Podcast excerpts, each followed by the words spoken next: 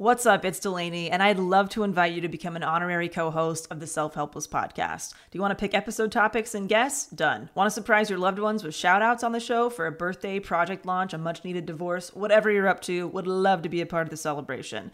Get your favorite and least favorite quotes featured on the podcast, submit questions for our special guests, and find lots more new features and surprises at patreon.com slash self-helpless. You'll also get added to our Patron Insider email list to easily redeem rewards via a quick email reply because we know hanging out on Patreon isn't everyone's thing. You can also opt out of emails if you prefer to be a silent supporter of the show. And don't worry, we do not Scrooge McDuck these contributions. 100% of proceeds go directly to operating expenses that make this weekly podcast possible and available to all. Learn more at patreon.com slash self-helpless or simply click the link in this episode's description.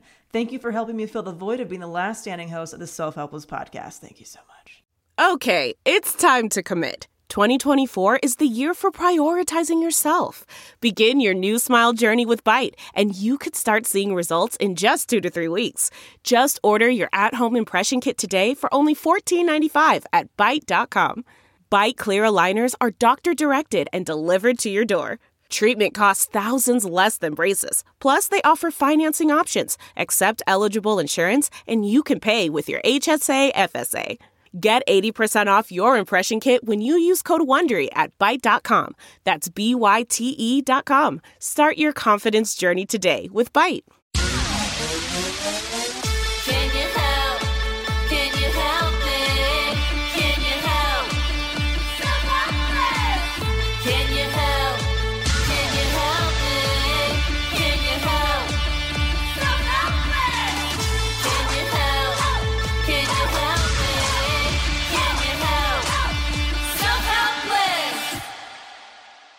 Hi there. Welcome to another episode of the Self Helpless podcast. I'm Delanie Fischer, and Kelsey Cook cannot be here today. Unfortunately, Kelsey is dealing with some family things, so feel free to send her some extra love right now if you can. Today's topic is one of the highest requested topics by our listeners. This is also a topic our Patreon members voted on in our Patreon community. And full disclosure, the episode today is more of a Q&A style versus our usual conversational style, just because I really wanted to get as many of our listener questions and concerns answered and addressed as possible.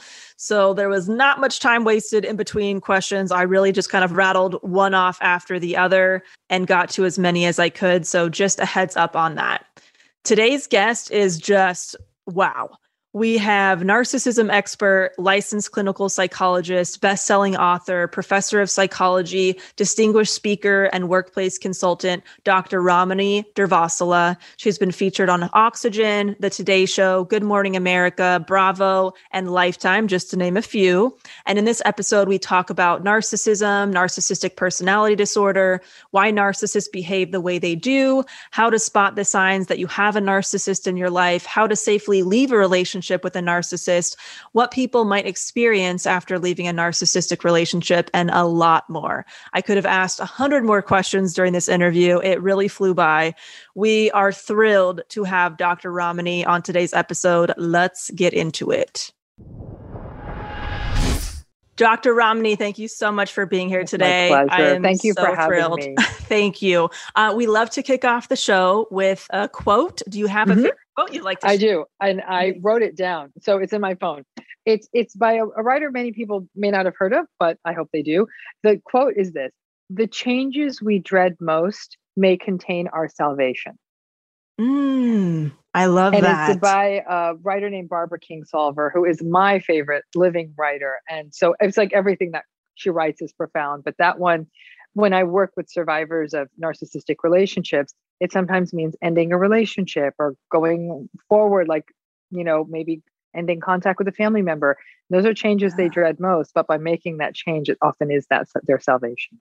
Oh, I love that. That is that is a good one. Thank you for sharing that. My pleasure. Um, so let's get right into it, shall we? This Sure. is Mhm. our one of our highest requested topics from all of our listeners. So we're very excited. And these questions are going to be a mix of our listener questions and, and all across the board. So Great. first, um, what led to you getting into this work with Mhm. uh, around narcissism and NPD? So lots of different pathways, as often is the case. I was actually doing research. I'm a professor at California State University, Los Angeles, and in doing mm-hmm. my research there, I got really interested actually in that in the idea that some people really treat people who work in the healthcare industry really badly. So that there are some patients who come in, they scream at the reception desk, they scream at the nurses, they scream at the doctors, and I was getting, getting feedback from a clinic where this was happening. I'm thinking, well, first of all, this person is not going to get good medical services because everyone just wants to give them the bumps rush and be done with them. But in the same way, it's also I'm thinking, what is happening here? Because this is going to have implications for a whole host of other behaviors. So that launched me in a career to generally look at personality disorders, but I was particularly interested in these ones that made people very high conflict. At the mm-hmm. same time, because I'm also a psychologist in practice, I was seeing more and more and more clients come in and tell me similar, same like this, talk about these high conflict, really invalidating, gaslighting marriages. And some of them had been in them for 20, 30, 40, 50 years. I'm thinking, why isn't anyone just telling them like about the personality of the person they're married to? Well, it's because we're taught not to as therapists. I thought, let me just give them like say, listen, here's when a person acts like this, this is often the reasons. And they say, well, can this change? I'm like, no, it's not going to change. And they said, what? And they said, I've been in therapy with five other therapists, and they all said I could communicate. I said, oh no, girl, you're not going to be able to communicate around this. And so, and in in doing that, I had launched a mini revolution without meaning to, because I thought, why not just speak truth and let people do the right thing with instead of trying to soft pedal on this and try to send sell this message on marriage is great and relationships are great and it's just communication. I'm like, this isn't communication. You could skywrite this. You could wear a neon sign around your neck. This Right. doesn't gaslight you. And that's and then I thought then what happened was many times the clients were sort of so overwhelmed in the sessions that I would they'd say, Could you just give me a quick little email summary? And I'd have to write their notes anyhow. So I'd get send them a little email summary. And over time, I'm thinking, oh, these email summaries are first of all, this is tedious. I'm not going to keep doing this. But second of all, I said, there's a book here. And that led me to write Should I Stay or Should I Go? Surviving a Relationship with a Narcissist. Then 2016 happened. Doesn't matter what your politics are. 2016 happened. And this word narcissist really came into the public purview. So when I was doing this work pretty much from 20, 2008 forward, nobody cared. And I was like, okay, I'm, Mm. I'm an academic. No, we do, we do our little quiet little things in our quiet little labs. And I did my quiet thing in my office. And then I started working with some media mental health companies and all of that around 2017, 18. But 2016, everything changed. Everyone talked about the word. And then I had been doing the work for years at that point. So I thought, Wow. okay, I guess maybe people need to know about this. And that's how it all happened. Yeah. Wow, that is fascinating. That what's the reason behind people telling like psychologists or mental health professionals not to talk about narcissism or NPD? because the way people are taught when you're a therapist is you're not ever supposed to sort of offer a diagnosis of someone you haven't met. You're not even really supposed to speculate on someone you haven't met. Oh, I do that all the time. You know, in fact, my favorite professor, my uh, a favorite, one of my favorite professors, smart one of my smartest professors in graduate school, caught a group of us in my first year of grad school sitting in a corner gossiping, and he was like a real, like a giant in the field, and we were like, oh my god, we look like such an idiot in front of this guy now, and he's like, you know what the sign of a good psychologist is? A gossip, because you are so curious about people that you're actually in this corner. I was like, I always remembered that. He has since passed away, but I always remembered his words. And I think so. I I do. I, I don't diagnose people I don't met, but I'm like, "Hmm, this is not an okay pattern. And I talk more in terms of patterns. I mean, the word narcissism is like a bucket that holds all these other words, so it's convenient. But I recognize that the, when my clients were coming in, they weren't talking about a one-off. They were talking about things that have been happening consistently from their first date to now. Oh, and wow. it was much more subtle early in the relationship and then it got worse and worse and worse. But these weren't things happening once. These were things that had happened hundreds if not thousands of times. These were Wow. patterns. So we're supposed to hmm. not speculate that's, our, Okay. that's what we're told not to do yeah Gotcha. So, for some of our listeners, this is going to be their first introduction into Mm-hmm. what NPD is. Can you share what is narcissistic personality disorder and or narcissism? i'm going to start with talking about narcissism first because that's the topic that's going to be more relevant to the people on this you know listening to this um, podcast so narcissism is a personality style characterized by a lack of empathy or very variable empathy entitlement grandiosity arrogance being very superficial being ve- very seeking of validation and admiration um, being uh, very very very sensitive to criticism being able to dish it out but you can't take it. There's a lot of hypocrisy. They can be very controlling. Um, they are they, they can be prone to jealousy if they feel like someone's getting something they're not. Um, they are uh, also they're very rageful and they have a lot of trouble regulating strong emotions and they're very impulsive. They sort of do and say whatever they want whenever they want. Shoot first, ask questions later, or ask, offer apologies later, Mm. and they're very egocentric. But all of that is around a core, deep insecurity. These are deeply insecure people, which is why they have all these really antagonistic, difficult kinds of grandiosity. Like, I'm the greatest, right? If you keep saying I'm the greatest enough, maybe you'll believe it and be able to push back on that unresolved insecurity, which is what they all have. And so that's narcissism. Now, in order for it to elevate to the level of a personality disorder, that's where we look for things like um, the person's the person's narcissistic style is causing them what we call social or occupational impairment, meaning it's meaning it's causing that they believe and they notice it's causing them problems in work and their relationships, and that and or that they have what we call subjective distress, that they themselves are uncomfortable. Here's where it gets tricky. People with narcissistic personality styles don't tend to be very self-reflective. They don't tend to stop stop and sit back and say, "Ooh, golly, my personality sure causing a lot of people for a lot of problems for a lot of people." They're saying the other people are the problems, and that's a very classical dynamic in narcissism. Is they deflect blame onto other people. That's someone else's fault. I'm not responsible for that. I didn't say that. I didn't do that. That's all. Every that's always someone else's fault. Never their own. They never take responsibility for anything. And so as a result, they don't they, they don't even notice their marriage isn't going well. And even when it is, they blame their spouse. Um, they don't even notice that they're wreaking havoc at work. Maybe one day they get fired. They're like, oh, everyone's out to get me. So Mm. they don't they and and for many narcissists, the world goes their way. We enable these patterns because they're so charismatic, they're so charming, they're so confident when you first meet them. That a lot of people say, well, they got to be doing something right if they're like this. And because they can be quite ruthless, especially in business, they're often quite successful. And so people, well, they they can't be such a bad person. They're so successful at what they do. And I say the two are mutually exclusive at times. And so for all these reasons, not everybody who has this style would meet the criteria for having the disorder. To me, the disorder is irrelevant. If you've got this personality pattern, I don't care. It's not about diagnosis to me. It's about the problems you're causing for other people by behaving like this. And the fact is, at the core of it, a narcissistic person, because they're so insecure, is actually very uncomfortable and they need help too, but they're just really resistant to it. Mm, wow. Okay, so are there different types of narcissism? Can it be displayed in different ways? Ab- absolutely can be displayed in different ways. I often think of it sort of in like six, maybe seven different ways. The most classical way we think of narcissism is the grandiose narcissist. Look at me. I'm so great. I'm so cool. No one's got a better car than me. I've got so many muscles. I'm so attractive. Instagram, Instagram, like, like, like. I'm an influencer. Like, it's a lot of that stuff. That's more Right. of the grandiose narcissist. Okay. Then we have the covert narcissist. The covert narcissist is not as well understood, but probably a lot more people encounter it than than than they think. It's characterized by resentment, sullenness, this sense that I deserve better. The world never gave me what I deserved. So they're entitled, but not entitled to I'm too important to wait in the line. It's more like, oh, I deserve so much more than what life has given me. That's the kind of entitlement. They often mm-hmm. portray themselves as victims and people around them often feel that they should try to rescue them or help them because they kind of feel they seem so downtrodden and that's how they they often portray themselves to the world.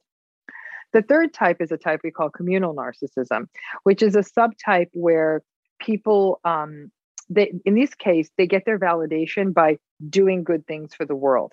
So they will go out and they will um they will rescue animals and they will have big fundraisers and they will they will do things to make themselves look good to the world but they're not necessarily just doing those do-gooder things for the greater good.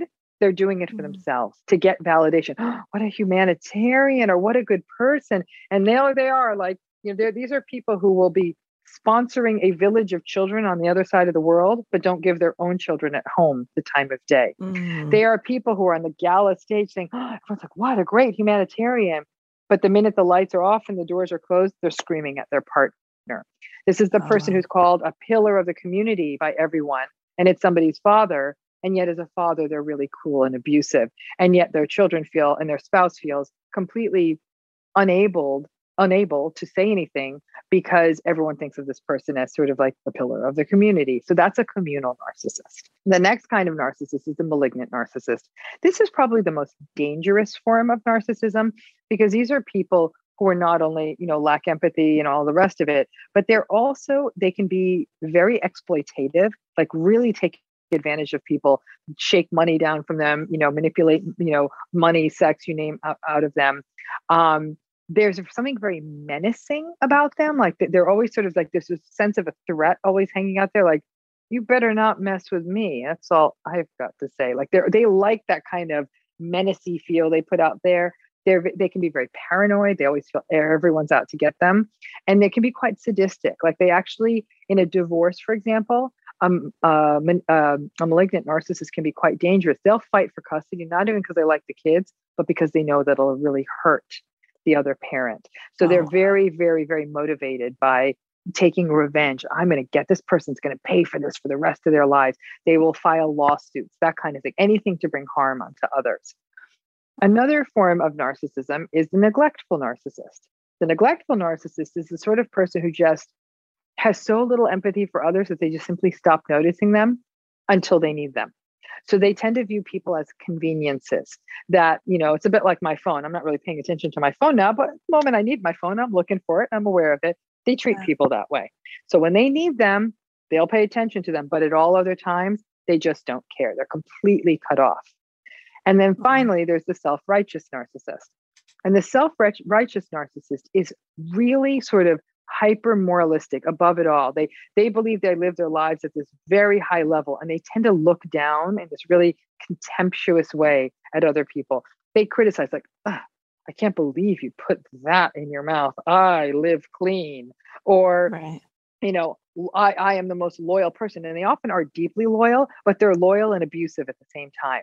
So they may not be the narcissists who cheat and all of that. They're very, very in a way can look really straight and narrow, but they they use their morality as a way to almost beat people over the head. And their loyalty feels more like a prison than it does like a real sort of devotion to someone else.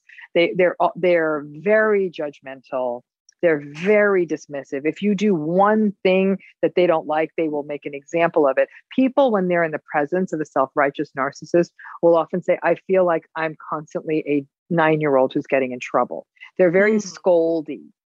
Delve into the shadows of the mind with Sleeping Dogs, a gripping murder mystery starring Academy Award winner Russell Crowe. Now available on digital. Crowe portrays an ex homicide detective unraveling a brutal murder he can't recall. Uncovering secrets from his past, he learns a chilling truth. It's best to let sleeping dogs lie. Visit sleepingdogsmovie.com slash Wondery to watch Sleeping Dogs, now on digital. That's sleepingdogsmovie.com slash Wondery. Man, that sunset is gorgeous. Grill, patio, sunset. Hard to get better than that. Unless you're browsing Carvana's inventory while you soak it all in. Oh, burger time. So sit back, get comfortable. Carvana's got thousands of cars under $20,000 just waiting for you. I could stay here forever. Carvana where car buying meets comfort, meets convenience. Download the app or visit Carvana.com today. And then the final piece, and this isn't really a type of narcissism, but an overarching theme that we need to keep in mind, is that these patterns can be very cultural and very generational. In cultures that tend to be deeply patriarchal, deeply authoritarian, very hierarchical with big gaps between those at the top and those at the bottom. Those are cultures that really beget narcissism or enable or incentivize narcissism, especially if you're somebody who holds power in those societies. And what that can mean is that when a person maybe leaves one of those societies and comes to a culture where it's not that's not so much like that that pattern may last and these patterns tend to run in families so in that way when there's a let's say a 30 year old narcissistic person, they may have a 60 year old narcissistic parent and a 90 year old narcissistic grandparent. And so it's oh. because it's so intergenerational, the family doesn't even notice that the pattern is toxic. Wow. I didn't know there was so many different mm-hmm. ways that somebody could be a mm-hmm. narcissist. Yeah. So what like how does somebody develop narcissism? Are you born with it? Is it like is it nature versus nurture? Do you does it happen over time? Does something traumatic happen? It's it's probably not something someone's born with. I think what Okay. a person may end up being born with is a difficult temperament. So Mm. there's babies out there. If anyone's ever spent time with a baby or a small child, there's some kids that are more difficult. They are. They tend to be more maybe colicky as babies. They tend to be a bit more attention seeking. They tend not to like they're just kind of they, need need need and they're difficult difficult difficult. And that almost starts sets up a cycle where they are um, antagonizing everyone in their worlds. And people aren't always nice to kids like this, right? The pa- the parents lose patience, the teachers lose patience, even their peers lose patience it does make you wonder for some kids if there's not sort of this intersection between their temperament and the world not really liking them, that insecurity growing, and then them figuring out these sort of superficial ways to maintain validation because they think if they get validation, they'll be safe. In some cases, what we're seeing is these are these are children who, uh, and it, it gets mostly made. It's very little born. So in some kids, they're very, very overindulged with regards to stuff like go on vacations and they have the latest gadgets and toys and they live in a nice place and but their parents are nowhere to be found emotionally. So the mm. parents will like buy the things and do the things but nobody's really nurturing the child or the child only gets noticed when they're doing things that the parent wants them to do. Oh there's my basketball playing guy. But let's say basketball playing guy switches interests that parent may no longer be interested in them. So the mm. child learns things are very conditional. That's another way we can make narcissism. In some cases, narcissism is a response to trauma. And so this idea that that cutting off of emotion, that that being distanced from empathy and um, not being capable of intimacy and all of that, that distancing can definitely be something you would see in somebody who's experienced trauma. But again, the majority of trauma survivors are not narcissistic. So that's only a, that's a one path, but it's it's not all people who experience trauma.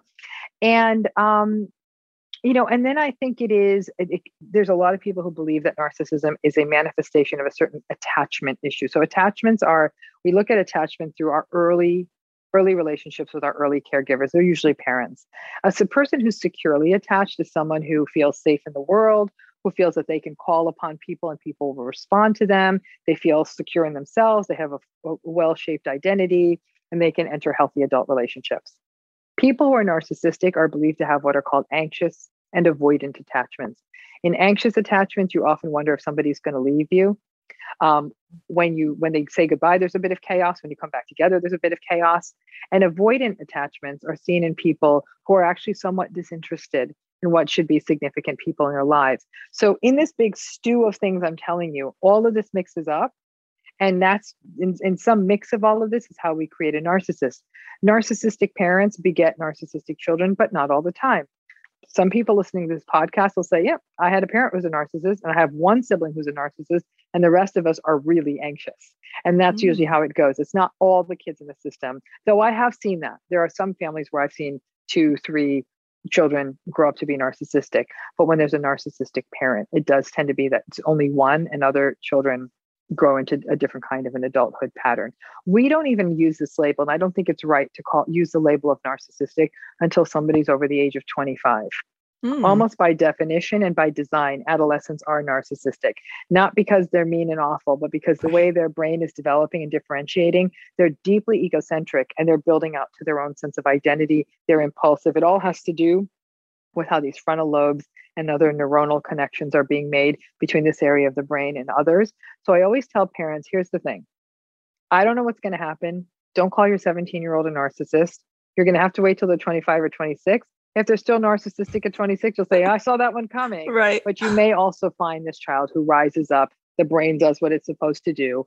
They get hit with the realities of emerging adult life and they start functioning not as sort of selfish, not willing to empty the dishwasher creatures that wander through the world. And that maybe that's just my problem with my kids.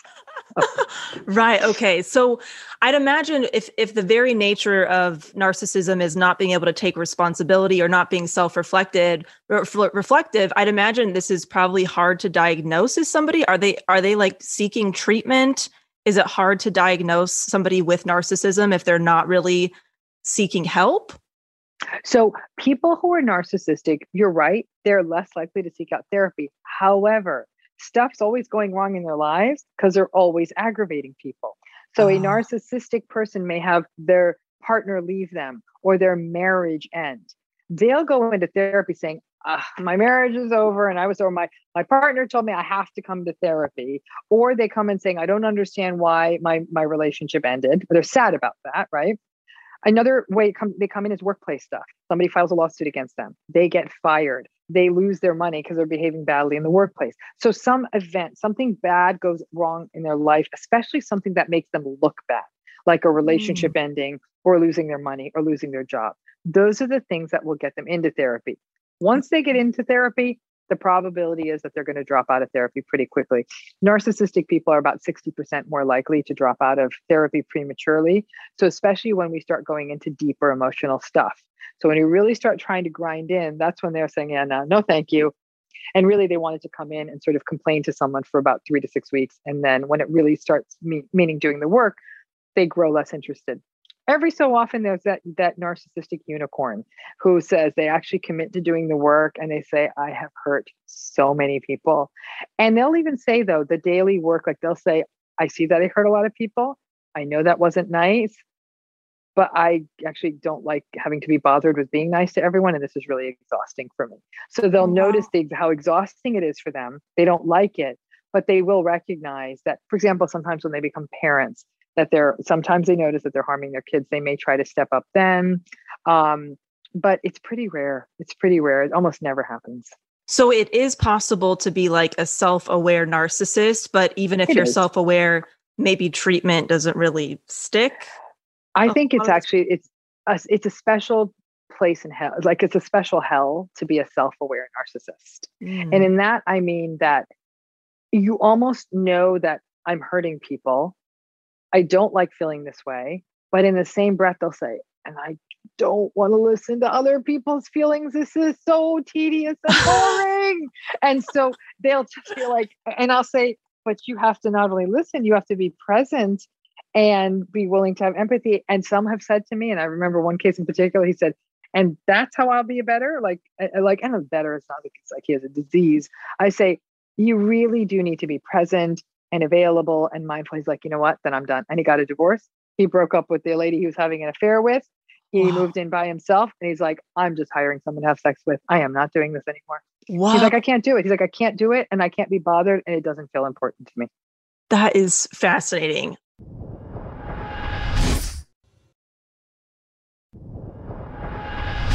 So I know there's a lot of different terminology related to narcissism. If you don't mind, can I just list some off and then you can give a Mhm. brief Yeah. explanation? Awesome. So uh, what is gaslighting? So, gaslighting is the denial of the reality of another person with the goal of confusing them, filling them with self doubt, and being able to continue holding power over them. Classic gaslighting statements are things like, that never happened. I never said that. Um, you're being too sensitive. Stop making such a big deal out of this. And gaslighting is not a one off, it happens over time. Sometimes it's little things like, oh, God, you're being so sensitive. And the person who's being gaslighted starts internalizing that, like, maybe I am too sensitive. Because that's what we tend to do. We try to try to, healthy people do try to Mhm. notice, like, what if this might be me? And Right. since things keep happening over and over again, and you're having all this strong emotion in this relationship, you start believing their hype that you're too sensitive. As part of gaslighting, people may even accuse someone of being mentally ill. Oh, it seems like someone's quite paranoid, or is your memory okay? Maybe we need to see a doctor. But they're mm. doing that to destabilize the person and be able to hold power and be able to hold dominance in a relationship, as it were. And that's what gaslighting is. Okay. And then what is hoovering? How might a narcissist hoover somebody? What does that mean? So hoof- hoovering, the hoover is a vacuum cleaner, is sucking someone back into a relationship. So the Mm. narcissistic relationship cycle has very clear sort of a clear architecture to it. There's the love bombing phase and you know falling in with a narcissist is actually unlike it's so it's, it's you get swept away and everything happens so quickly and like 10 days in you're going on a vacation on the other side of the world and people move in too quickly everything happens quick quick quick the real mark of a narcissistic relationship Mm. well, the love bomb period happens lasts anywhere from four to 12 weeks. Then starts the devaluing period where there's a little bit more of the the sniping, the gaslighting. like this big, bright love bombing experience you had. You're like, what just happened? And now it's almost as though just when you commit to something with them, just when they sort of know they have you, they devalue you. The Mm. phase after devaluing is discarding. Now, discarding can take a lot of different forms. Sometimes they literally leave, they break up. Sometimes they cheat. Sometimes they keep comparing you to other people, like, oh, my ex didn't do this, or my this didn't do that, or there's this lady at work and who's like this, or they, they'll, it'll be a lot of comparison. But in this process, it's like they're no longer present, whether they're literally not present, but they don't feel present. And sometimes the discard is it accumulates so much that a person leaves the relationship themselves. Once the relationship is no longer there, remember narcissists love novelty. They love the chase. They love the win. They love the hunt. Mm. So once you're gone out of their life, they suck you back in. That's the hoovering. And it becomes love bomb part two. For them, it's Oh, exciting to think if they can win.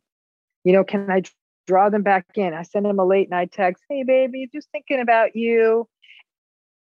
And people, and I, I was so wrong. I can't believe I treated you so badly. I was going through some really bad stuff. You know, I'm so sorry. You deserve so much better than me. And then people respond uh, you know, maybe tentatively, but then narcissistic people are masterful when it comes to manipulation. And then they slowly start sucking the person in. Whole cycle starts again. oh wow. Um, and what is bread breadcrumbing? So breadcrumbing is that in a narcissistic relationship, it's part of the devaluing phase. You start going on less and less. So it's sort of they will um you will start thinking that it's okay that we haven't take the pandemic out. It's okay that we haven't left the house and eaten out of anything but takeout containers for 12 weeks. You know, um, wow, they actually said they were thinking about me once this week. I'm so excited. So it's like Oh, wow. so little is being given. And so every little breadcrumb, like not they're they're neglectful, they're cold, they're callous, they're dismissive. And then there's a like, hey, just about you, babe. And they're like, oh, they're really into me. And the person's like staring at their phone as though this was, I mean, it's just because it happens so rarely, even the littlest things almost get overheld. And then the person uses those little things to justify all of the um, behavior in the relationship. And then I've also heard scapegoating. So, scapegoating tends to be something that we observe in narcissistic family systems. And the scapegoated person is usually the person who's getting the worst of the narcissist. So, the scapegoated person becomes the narcissistic person's punching bag. They become the person who gets the um, the criticism of the of the narcissistic person. They become the person who is um, almost the butt of the jokes, and becomes the receptacle for all of the narcissist rage. So the scapegoat almost gets it's as though the scapegoat is the person that the narcissistic person projects the worst of themselves onto. It's as though the narcissist, imagine it's a narcissistic parent. Okay. In the scapegoat, they see things about themselves that they don't like, Oh, ah. a certain weakness or something like that. So the narcissistic, or maybe they resemble someone they don't like, who knows? But that the narcissistic parent then will project all of this, the negative stuff about themselves onto that scapegoated person. And it's it's it's a tremendous toll to be the scapegoat in a family system. smear campaign. What is a smear campaign?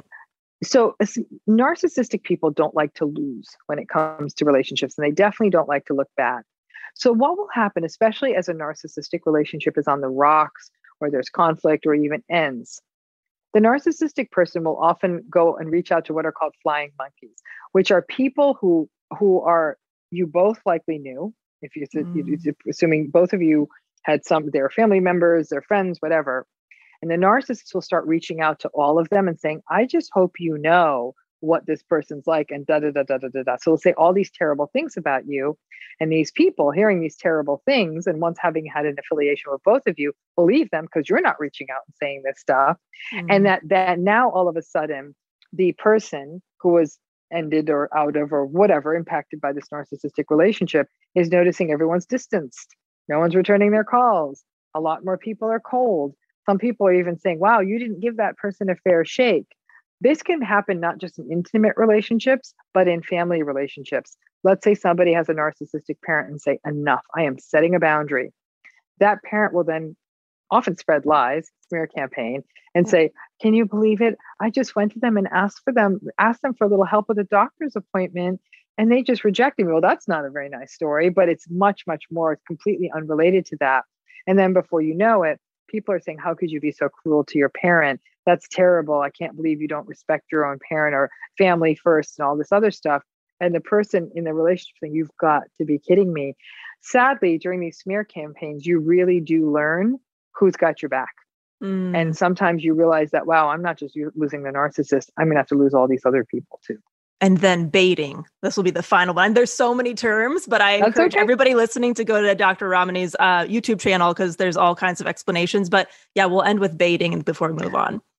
So remember, narcissists love a fight. The fighting is their ground game. They love fights, they love chaos, all of that. Baiting is when they drop something, hoping that you'll take the bait. You know, whether it's a criticism, whether it's an innuendo, whether it's an accusation, something. And then you might take that bait. They might make a comment. So a great example of baiting is just say, okay, I'm I can be stronger than this. I don't care what they say about me. But then they start making comments about a beloved friend or family member. Boom, you go in, they get their fight. Mm, okay, gotcha.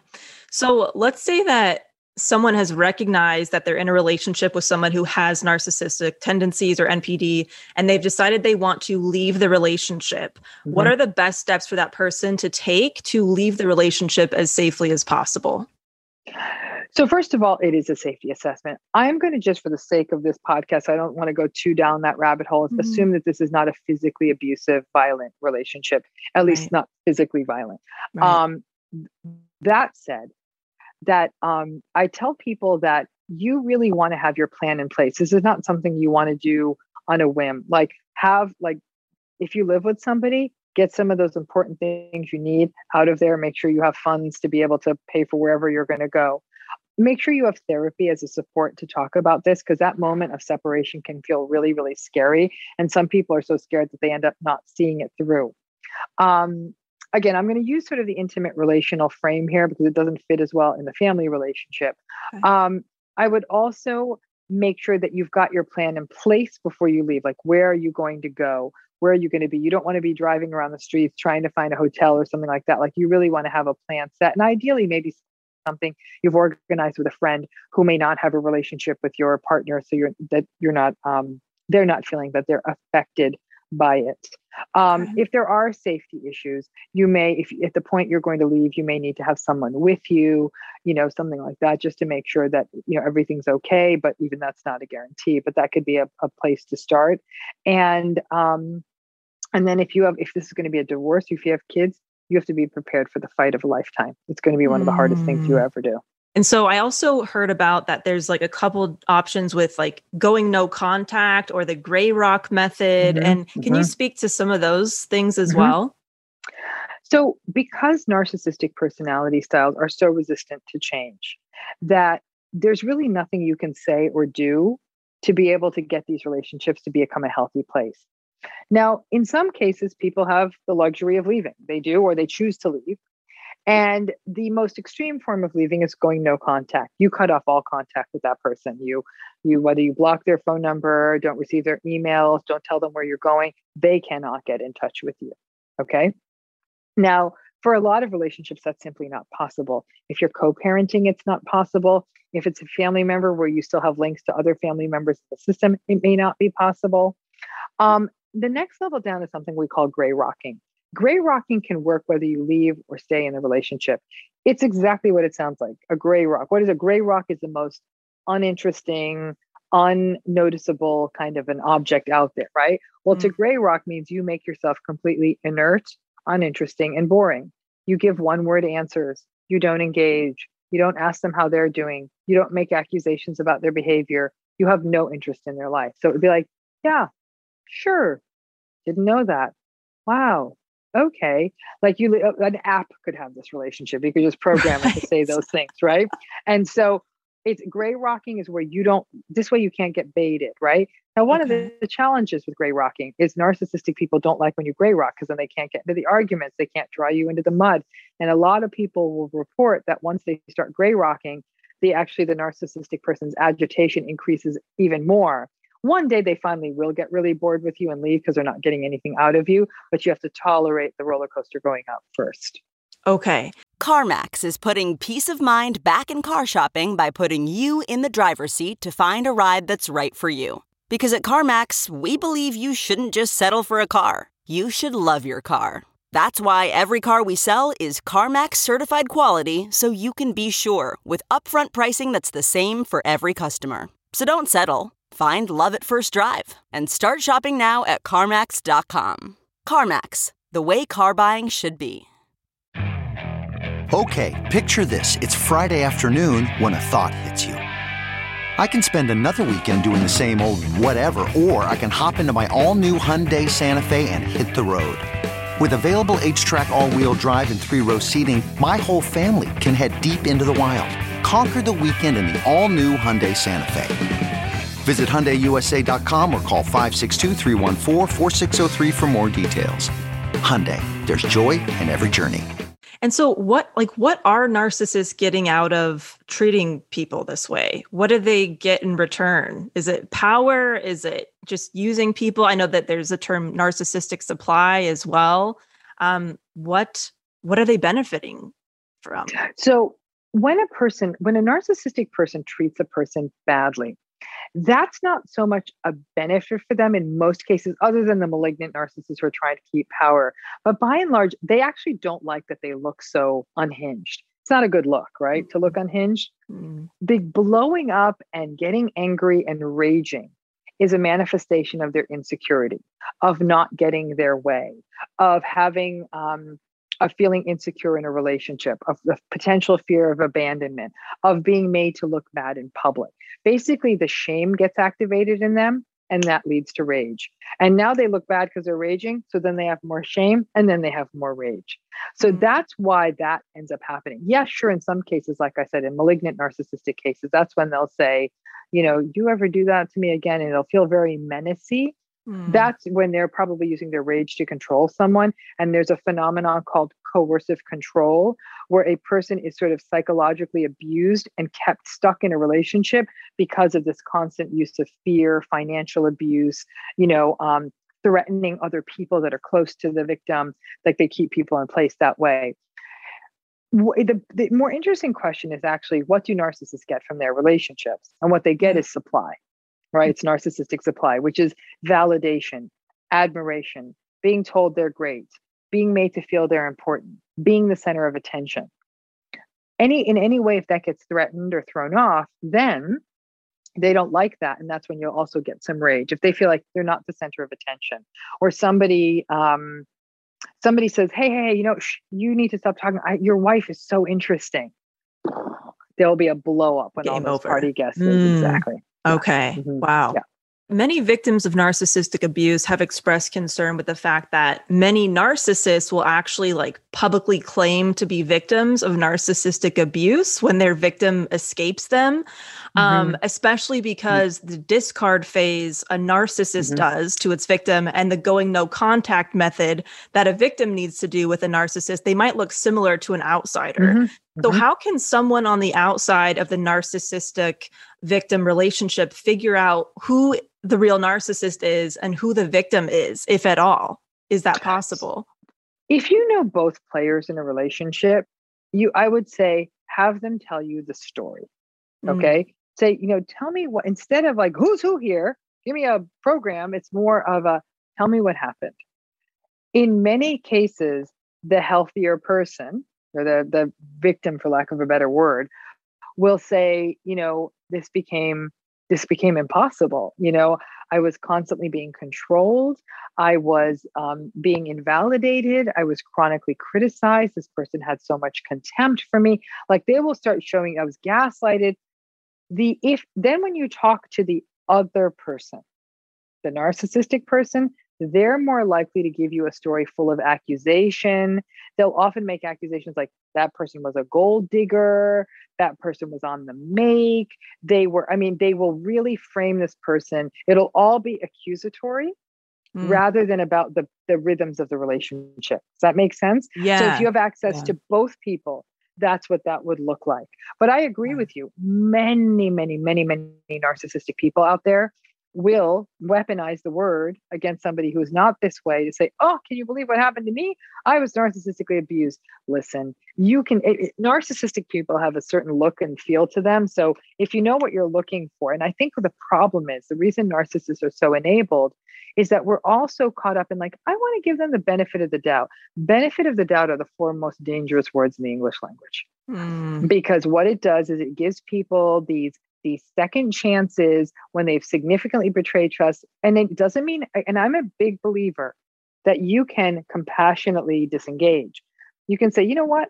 I don't think we're both bringing out the best in each other at this point. I don't think we're growing together anymore. Narcissist doesn't care. They're going to still scream at you no matter what you say but you can compassionately step back from that and not engage a narcissistic person will often put lots of passive aggressive stuff on social media. A healthy person won't do that. Okay, gotcha. All very good to know. And I know there's a lot of stories out there too regarding like, you know, being involved with a narcissist that are pretty frightening, like stories about stalking and fraud and Mhm. lying to police and cyber stalking and neglect and theft and emotional and verbal and physical abuse, defamation of character, so many really scary serious stuff that people open about open up about that their narcissist maybe did to them. Does the person with narcissism feel like do they know that these things were wrong or are wrong and they just don't care or is it completely justified in their own head and they truly believe they're doing the right or just thing? So, a big issue that comes up with um, people who are in relationships with narcissistic people is like, do they know that these things they're doing are bad? Do Mm. they get that their lies, their fraud, they're they're defaming me on social media? Do they get this?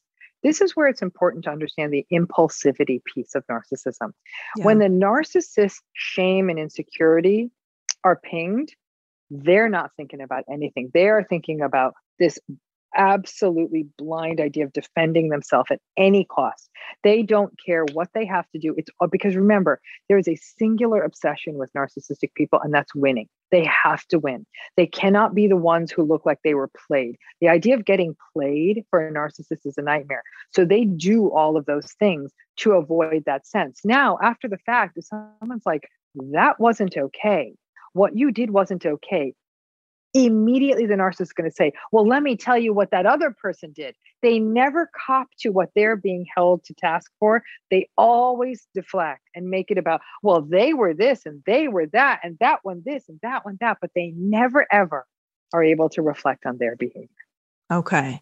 And then let's say someone displays textbook signs of narcissism, um, and maybe a loved one wants to talk to them about their narcissism. Should you ever try to talk to a narcissist about their narcissism? No, Okay. And why, why that? Absolutely not. why is that? because they're ve- the the narcissistic people are by definition extremely defensive Mm. okay?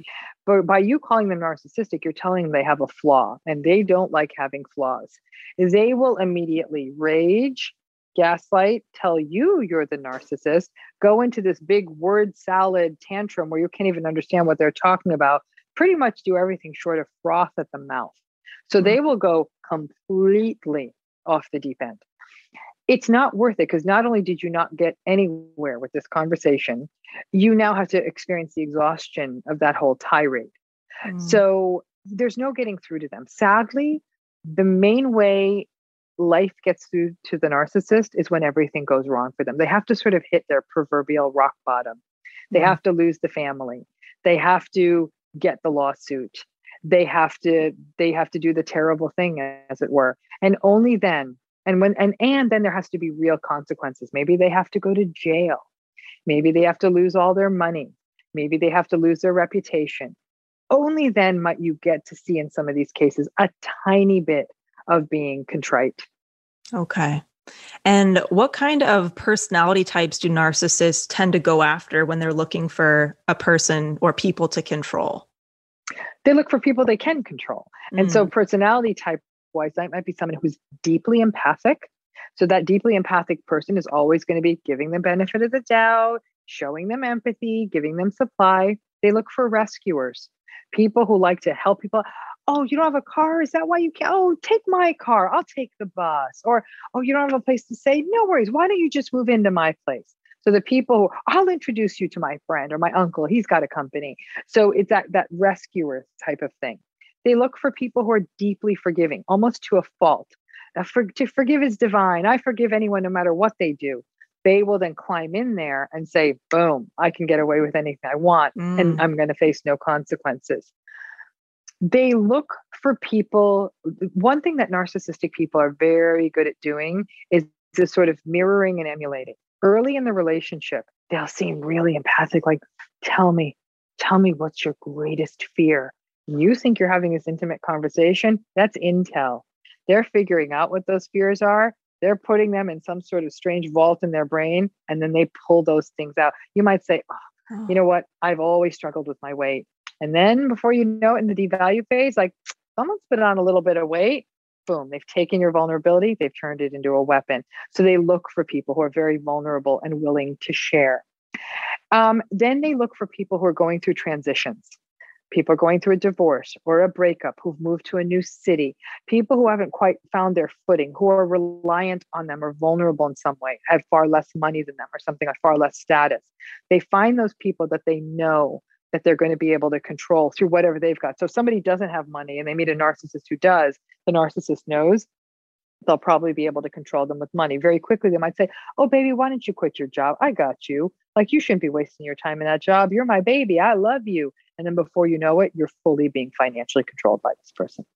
Oh, wow. And then I saw on your YouTube channel that gift giving and narcissism can have a quite interesting connection. Can you explain why receiving gifts from a narcissist can be a bit complicated? Receiving gifts from a narcissist is just basically you voluntarily setting yourself up for manipulation. Because whether it's an hour later or 10 years later, they're going to say, Well, I guess, you know, I bought you all those gifts and I did all that for you, and this is all I get for it. And so they're narcissistic people are incredibly transactional. Okay. To them, relationships are about I give you this, you give me that. Sometimes the transaction is around narcissistic supply, sometimes it's money, sometimes it's status, sometimes it's sex, but it's all very transactional.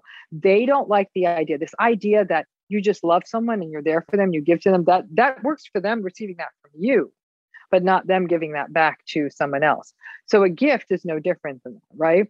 They, they to them gifts are a way to control. I've given you all these gifts. Gifts are a way of getting supply. You walking around on Instagram saying, "Look what my generous partner gave me." Um, gifts are a way of expressing grandiosity, but there's so many functions that gift giving um, can serve for a narcissistic person. Um, gift giving can also be a place of cruelty, like, "Oh, really? So you want this for me? That's a very expensive gift," and now you feel sort of humiliated or ashamed, where they might have sort of baited you. And then when you say, well, sure, that sounds like a really pretty gift, like, I knew it, you were a gold digger. So it all becomes a manipulation. And so it's a very fraught space. One of the most unwise things a person could ever do is take a gift from a narcissist. Wow. So if you if you believe that maybe somebody in your life is a narcissist and they're offering you or trying to give you a gift, how could you maneuver your way out of that? Just say, "Oh no, no thanks." You know, or- say, I am so grateful to you. Thank you so Yeah. much. And you just try to get out. You're going to have to play their game for a minute and say, like, Yeah. you know what? I am so good. Like I am actually not a super, you know, like somebody who wants this this kind of thing. I'd actually just love the time with you. I'd love that you, you know, spend that on something that has meaning to you. They'll rage it because now what you've done is you've rejected them. There's no Mm. getting around this. Like you, you, if you accept the gift, they'll manipulate you about the gift forever. If you reject the gift, you've rejected them. You cannot win. That's the mantra of the narcissistic relationship. You cannot win. Um, and I know you mentioned the devaluation phase, like maybe in a romantic relationship. Is there something particular that can trigger that phase? How do they move from love bombing to devaluation? Does something usually happen, or is it just kind of a natural course of time? once they know you're in and you've settled in, and that can usually either happen because you've moved in together, you've exchanged I love yous, maybe you've moved to the city where they live. Now that you're like a butterfly that they've caught under glass, you're not going anywhere. Mm. And at that moment, they're like, checkmate and not interesting anymore. Okay, gotcha. So it's kind of like it's they get a bit bored. is that is that safe Yeah, they kind of get bored. bored and then Yeah. it's like a game? Okay. Narcissistic supply gets very stale to narcissists. They're they're novelty seekers. That's why they cheat. That's why they always want the next big shiny thing. They really do need novelty. They, then people say, well, do they ever get into long-term relationships? All the time, because it makes them look good to society.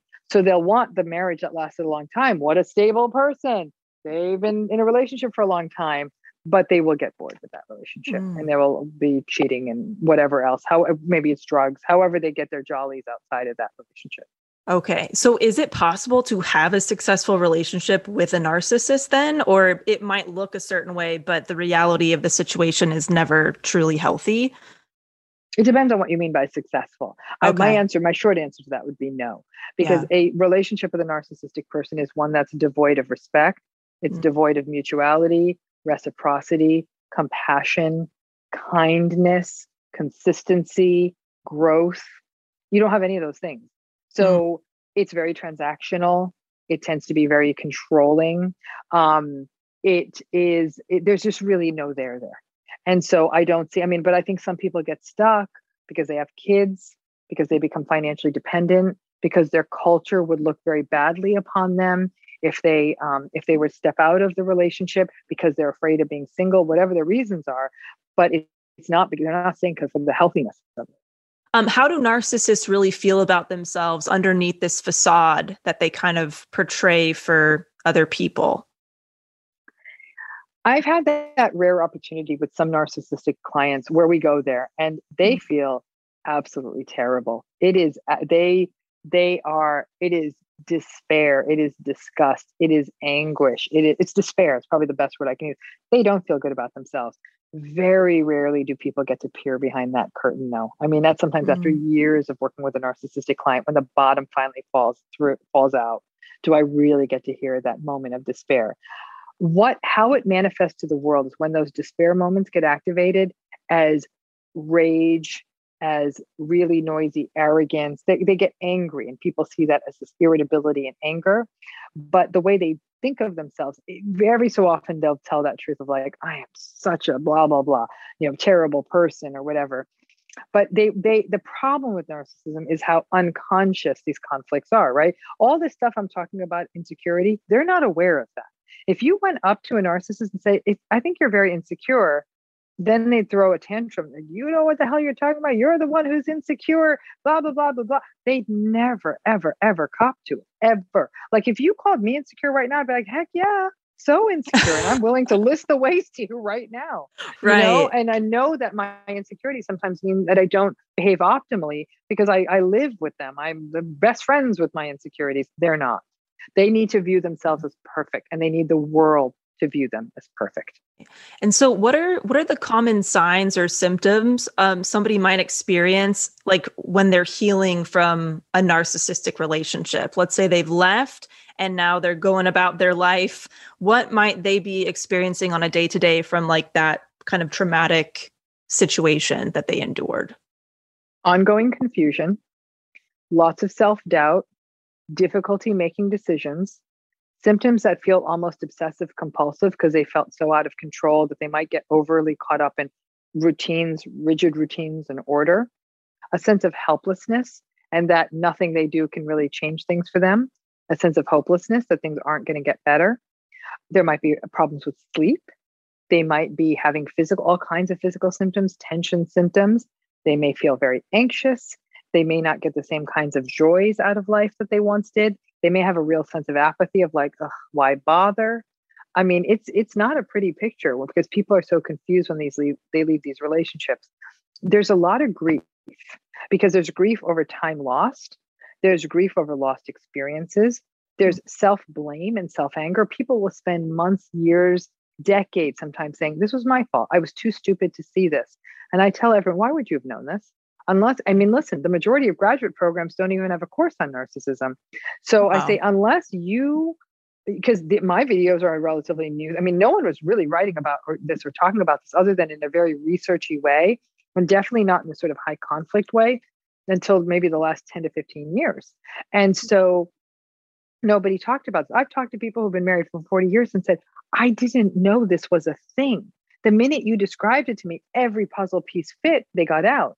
But they said, for the first 38 years, I didn't even know this was a way, a thing, a way to be. So that people really they blame themselves and it's not their fault. You know, to that's like if you, it's like blaming yourself for getting hit for being in the way of a punch instead mm. of blaming the the assailant. Okay. And let's say, you know, somebody listening right now, maybe they believe they have narcissism or NPD and they do want to seek treatment. Mhm. What would be their first step? Do they need to like see a specialist? What could they do if they did want to take that step? I would say therapy would be very important and to be self aware in therapy. Interestingly, if the average person went into therapy and said, Hey, therapist, I think I'm narcissistic and I want to work on it, the therapist probably wouldn't believe them because they'd say, Well, nobody would ever admit to it. Right. So I almost tell people, don't say that part of it. Talk about the patterns Oh. in your life that are raising concerns. The second thing mm. I'd say is you need to learn to become self aware, self reflective, and mindful in everything you do. Every time you open your mouth, before you do it, even if it feels like you're in one of those delays where the words don't match up to the mouth, but every time, stop, catch yourself, and ask yourself, what I'm about to say, could this hurt the other person? Am I being very clear? And am I accounting for their point of view? And only then should you speak. Hmm.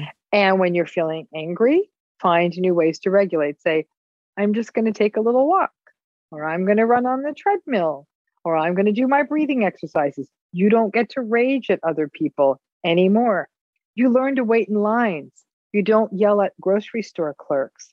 You stop you you you learn to get that contempt under control and stop thinking you've got all the answers and everyone else is more stupid than you. You learn to empathize and you practice that empathy a hundred times a day. Those are the steps you have to take. Hmm, that is, yeah, that's great. Um, and then let's say somebody listening has just left a narcissist and they're really experiencing the the smear campaign. They're hearing about all the lies about them coming out and all this stuff. What would you say to somebody who's experiencing that right now? Um, you know, to offer some kind of comfort or words of wisdom about that situation. So if you're in that situation where you're sort of facing down a smear campaign, it's incredibly painful because it feels almost like a new trauma or re-traumatization. This may not give people solace, but if somebody could hear a smear campaign and believe it, I don't know that they were one of your people in the first place. This Mm, really becomes a time of cleaning house. Listen, if somebody somebody was subjected to hearing those things about you, they could have called you up and say, "Listen, I want to talk to you. I just heard something today, and um, I want to share it with you because it's not you." They could hear it and they can say, "Can we talk about this?" And then you could have that conversation. But for people to buy it hook, line, and sinker and cut you out, they were never your people. Right. And so it's the it's it's the like I said, once you identify the narcissist in your life, you're going to realize they're not the only one. It's like termites. You know, it's Mm. nobody has one termite. You know, they're just eating through the whole house. And so you have to be very honest that it may be time to say, if you were able to fall for that, then you were never ever noticing me. You never you never really saw me, and it might be time for us to part ways Mm, you know that really it's about valuing yourself enough to know that say it may, may be that i once thought i had 50 people in my life now i have about eight but if they're eight good quality people it's more than enough. That turns out that 50 was a was an illusion. Anyhow um, it sometimes means cultivating new social support networks for yourself ones that are separate from the narcissist. Part of the way the narcissistic person exerts their control is sort of overtaking all areas of your life Mm. and you know get encroaching themselves into your friend's life into your family's life. It really again it's it's a real test and it's not an easy one but like i said it could be a wake up call Wow. And uh, the final question, thank you so much. This has been Mm-hmm. incredible. I mean, the whole thing, like uh, the what the narcissist is experiencing about how they feel about themselves, and Mm-hmm. also what the person in you know in a relationship with the narcissist is experiencing. It's all very, it's all very sad. It's like sad Mhm. both ways. Mhm. How can we both? How can we hold compassion for both the narcissist Mm-hmm. and for the person in the relationship with the narcissist, and hold that hold both of that when we might come into contact with people who have narcissism.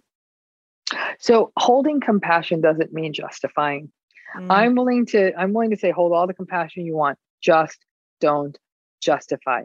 The danger of people like, I want to be compassionate, and they didn't really mean it. You can be compassionate, and they said it. You have to tolerate that discomfort of like, I want to be compassionate. This person just did something terrible. You just need to sit with that discomfort and not justify away their bad behavior. That's the real danger that people who are really trying to practice compassion. I think compassion is great. And I can say I always say it's compassion from a distance. If I watch somebody behaving narcissistically, I'm saying, wow, that person is so deeply insecure. And as a result, they're very dangerous. I'm Mhm. not going to talk smack about them, but I'm going to get out of here. right. So I'm not going to engage them. I'm not going to talk to them. I'm not going to let them in. I'm going to set up a force field of a boundary. I'm not, but I'm not going to disparage them. I'm not going to scream at them. I'm not going to yell at them. I'm not going to smear campaign them. I'm just not going to engage with them. Mm. That's the way you can be compassionate. I think too many people think compassionate means I need to be nice to them. No, you don't even need to engage with them. Just step Right. away. Right. Such words of wisdom, Dr. Ramani. Thank you so much for being here Mhm. today. Where can people find you and continue this conversation? So please go to my YouTube channel because I have vi- videos on every single topic we've talked about today. Not just Yeah. at Dr. Ramani. I'm on all social media at Dr. Ramani, D O C T O R R A M A N I. You can go to my website, which is drramani.com, and then you'll be able to find everything sort of organized in one place my books, my videos, various podcasts that I've been on, um, appearances, all of that, as well as information about we have monthly seminars that allow people to do a really deep dive into Oh, some of the topics. And usually, after most of the seminars, we give people sort of books and workbooks to to work with to continue the process. Wow. It, does your mind feel blown or what? That was uh, just so informative. Thank you so much again to Dr. Ramani for coming on the show today. I do want to wrap up with the iTunes review of the episode. This is from 36JH36. So funny and relatable. I am hooked on this podcast and have started binging older episodes. It is perfect to listen to while working from home or as part of your own self care routine. Kelsey, Taylor, and Delanie are so relatable, sharing perspectives that will show you you're not alone while also encouraging you to shift your mindset to one of growth and confidence. I love the variety of topics, guests, and book reviews. Thanks, ladies. Thank you so much, 36. Uh, we really appreciate that. Um, if you want to go ahead and leave a review, you can head over to iTunes and your review might get read on the next episode. So, again, thank you so much for tuning in to another episode of the Self Helpless podcast. If you want to vote on topics for the show, you can head over to patreon.com slash self-helpless. This episode was voted on by our community. And feel free to email us if there are certain topics that you'd love to be covered on the show, if there are certain guests that you would love to hear, certain experts, feel free to email us at selfhelplesspodcast at gmail.com. Thank you so much. I hope you have a wonderful week. Talk to you soon. Thank you so much for listening to the Self Helpless podcast. You can find our Patreon community, merch, and our individual work at selfhelplesspodcast.com. We'd be thrilled if you shared this episode with a friend or feel free to post it on Instagram and tag at Self Helpless Podcast so we can repost you and say thank you.